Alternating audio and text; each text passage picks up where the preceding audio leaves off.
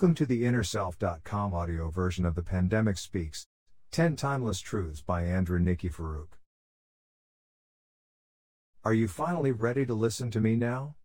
If so, here are my 10 timeless truths. Audi, vidi, tace, hear, see, be silent. I have been trying to engage you in conversation for more than a year, but you have not listened. Perhaps you don't want to grasp the truths I have to offer. They are gifts, really, but I know you will never see my generosity in that light. Such fear. Such ignorance.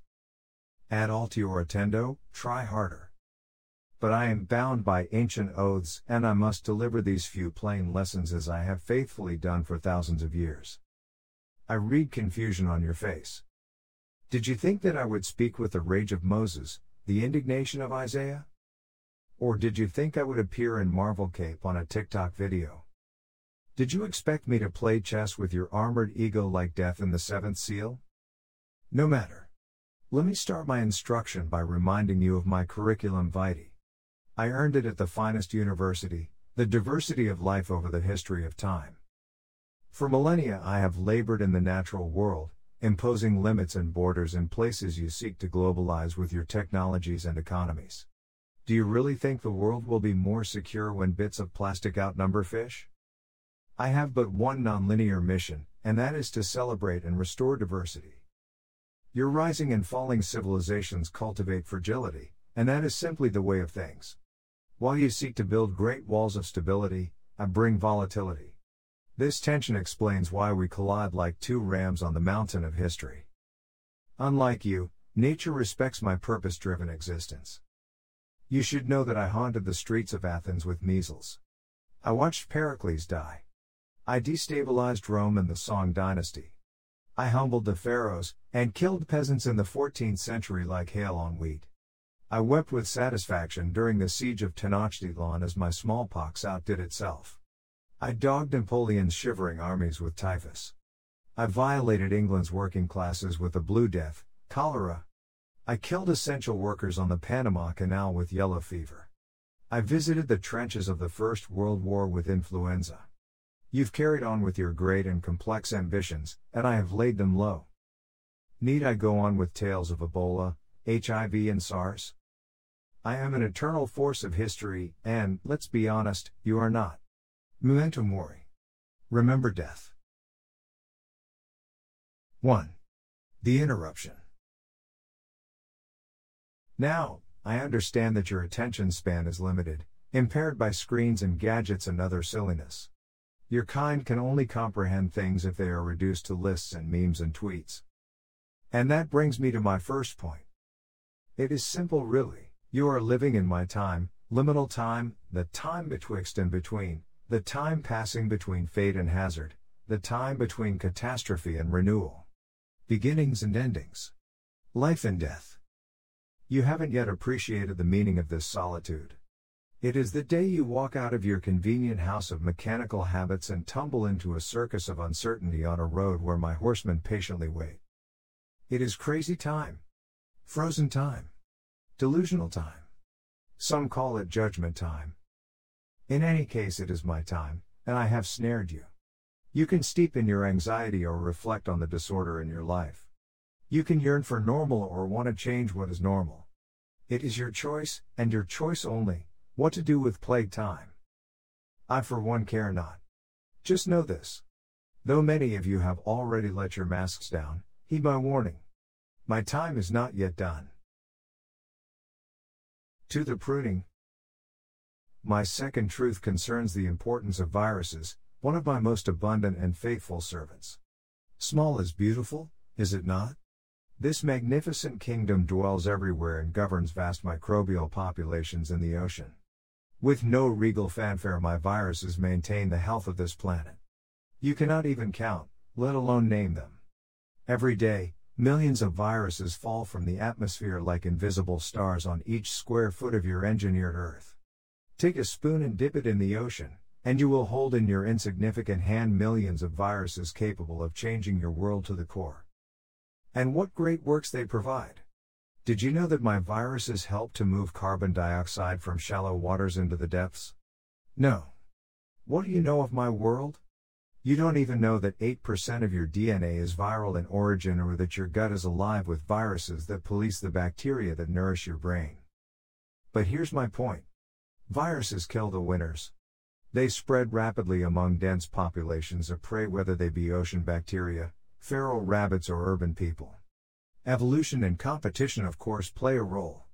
All in all, my viruses diligently liberate resources so diversity can be restored.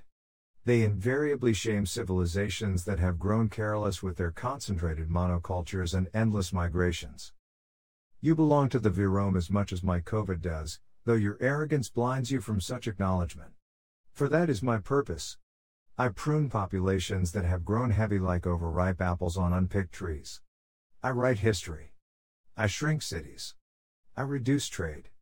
I impoverish tax rolls. I humble aspiration. Sometimes, I wipe the slate clean, sometimes I just winnow concentrations of prey, like a cat toying with mice. 3. The exploited. This next item makes me laugh and roll my eyes. My forces are not democratic. Never have been and never will be. I can be as indiscriminate as hell, but never democratic. Ego te provoco. I dare you.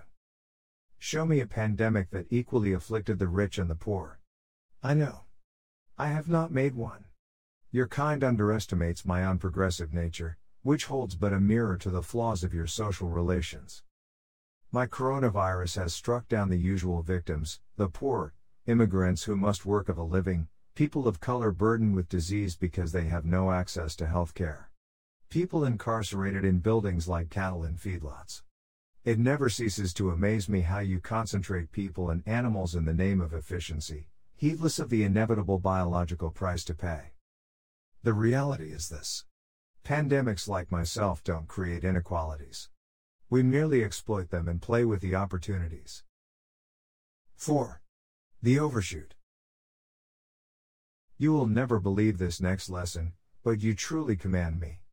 Your desperation fueled mass migrations, your self important 3 billion air travelers, your relentless destruction of forests, your ceaseless preoccupation with urban expansion, your extension of life from 30 to 80 years, and for what I boldly ask? Your 8 billion denizens, your persistent violence against all living things. Such behavior just makes me possible if not necessary. Do you think your kind can just keep growing forever? Not even bacteria live such a fiction. Maybe you should have listened to that German economist who said, Man makes his own history but not always as he pleases. Well, that's me, a cultivator of displeasure. Your overshoot is of another dangerous nature. Your future is no longer a reflection of your past, because you do not understand the dynamics of complexity in your own networked universe, let alone mine. Since my last truly memorable visit in 1918 with my Spanish flu, and it wasn't Spanish, but no matter, you have made the world more connected and more complex with your machines and systems. You never bothered to calculate how steam ships could transform influenza from a regional delight to a global scourge, did you? Let me thank you again for that splendid innovation. Every day you multiply this hazard. Every time you add another airplane route to a finite planet, you accelerate the speed of my viral servants. All seems stable until your complexity brings down the house with a well transported contagion on every doorstep.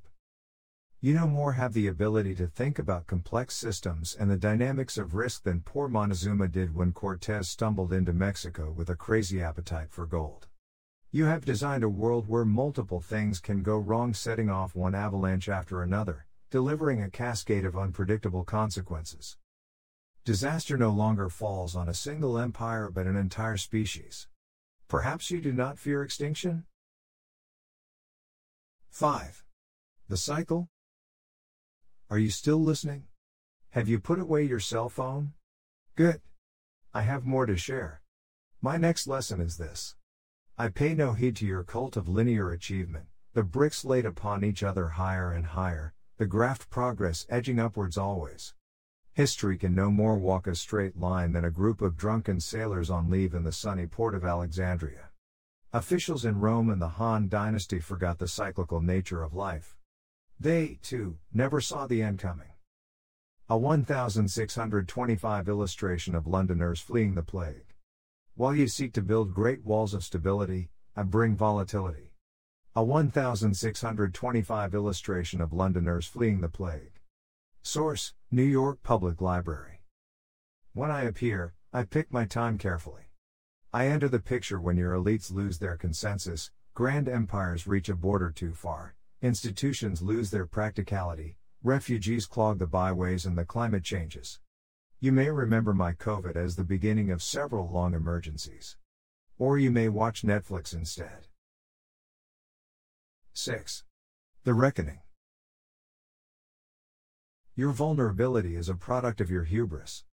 Think of me, this fine pandemic, as a Mongolian cavalry probing the defenses of an overconfident Chinese city.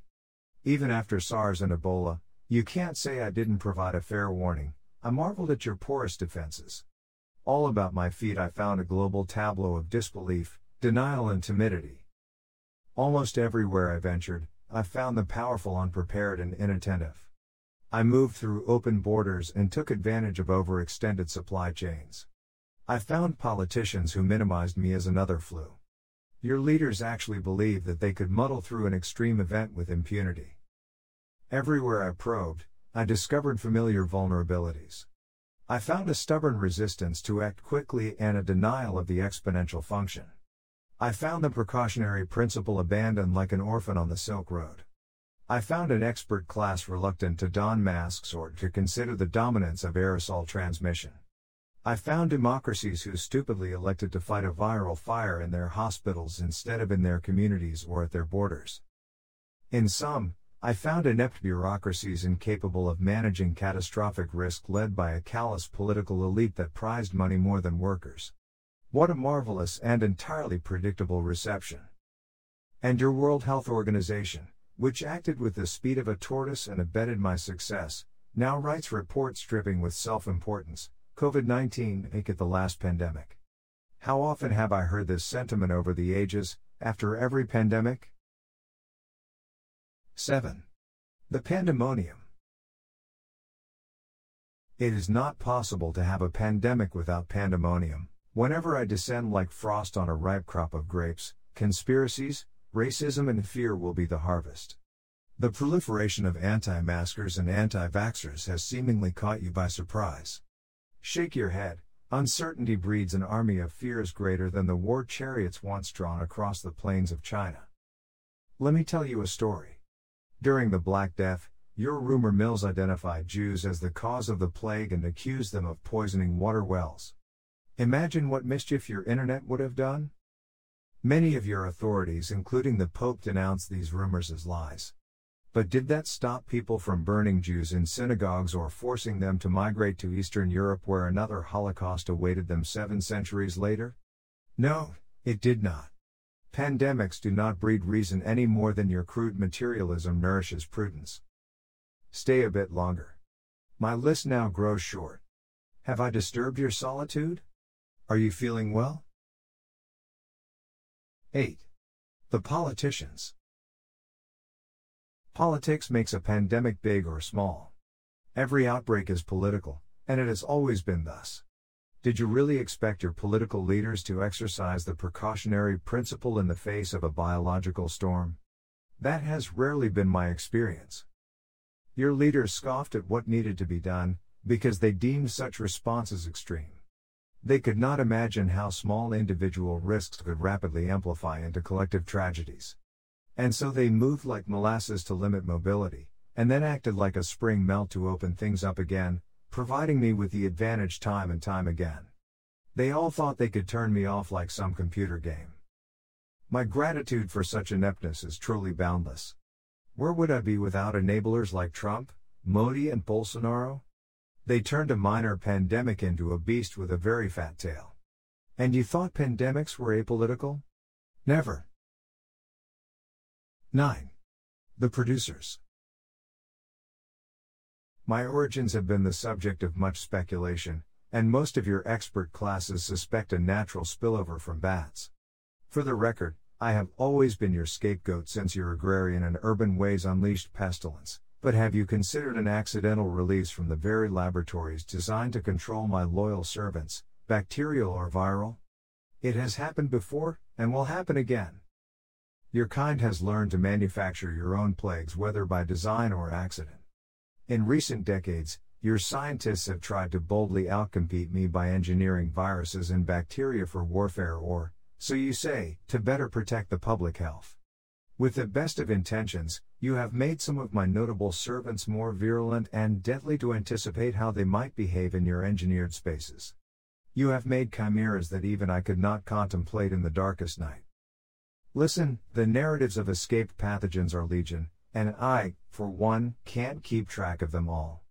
In the 1970s, my smallpox, which had killed billions, spilled from two accredited labs in three separate escapes.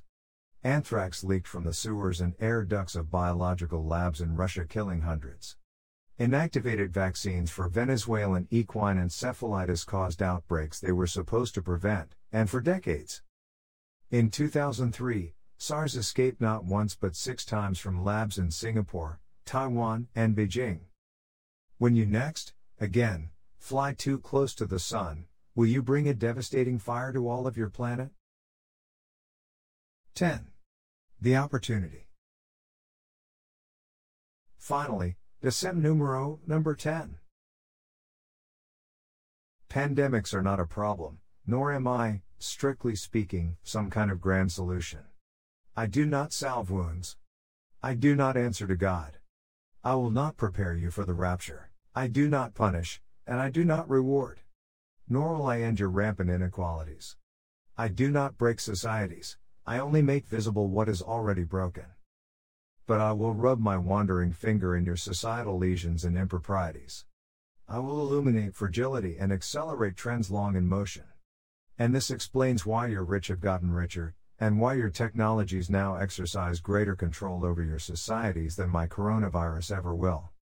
Yet, you rallied against masks while waving cell phones in the name of liberties long lost.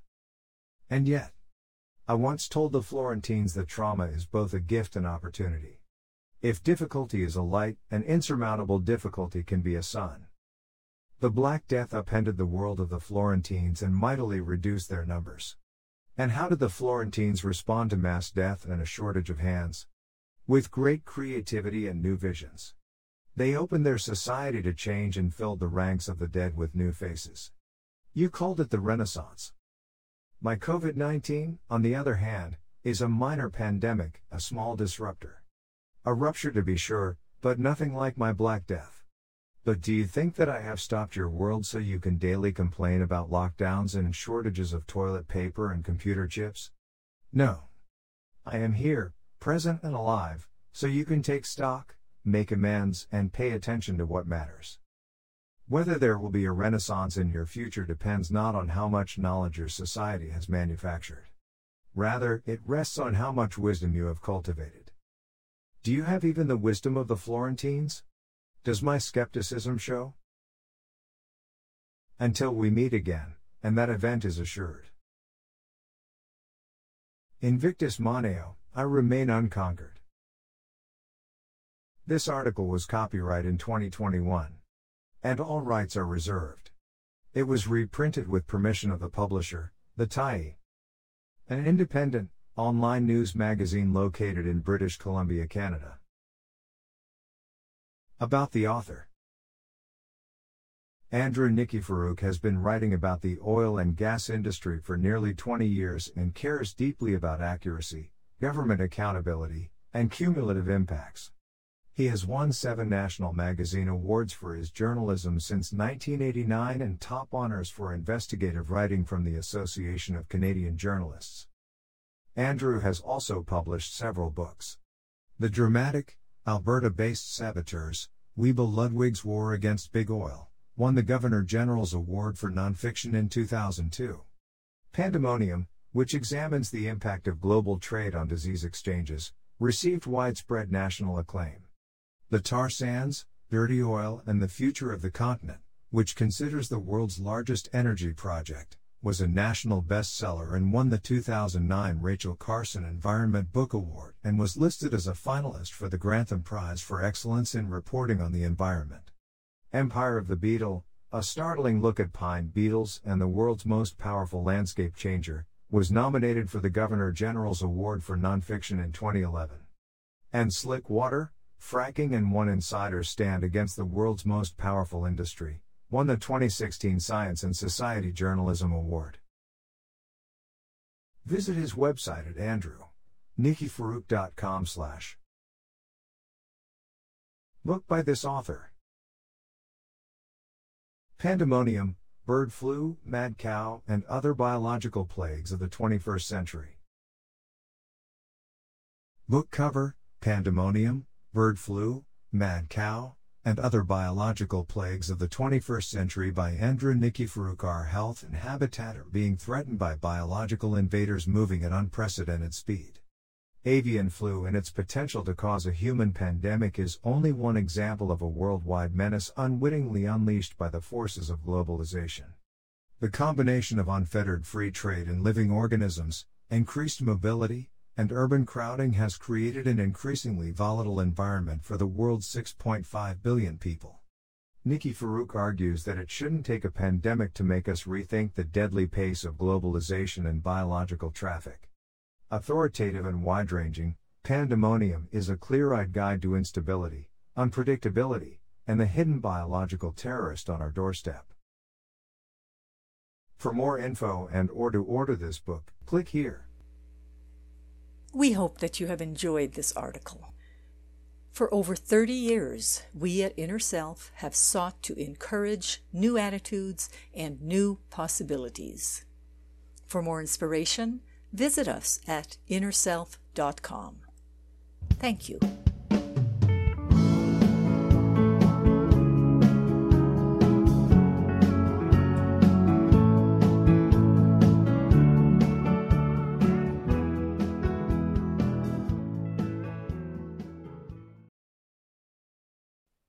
Visit the Inner Self Market for new attitudes and new possibilities. You'll find inspiring books, wonderful music CDs, audiobooks, card decks, candles,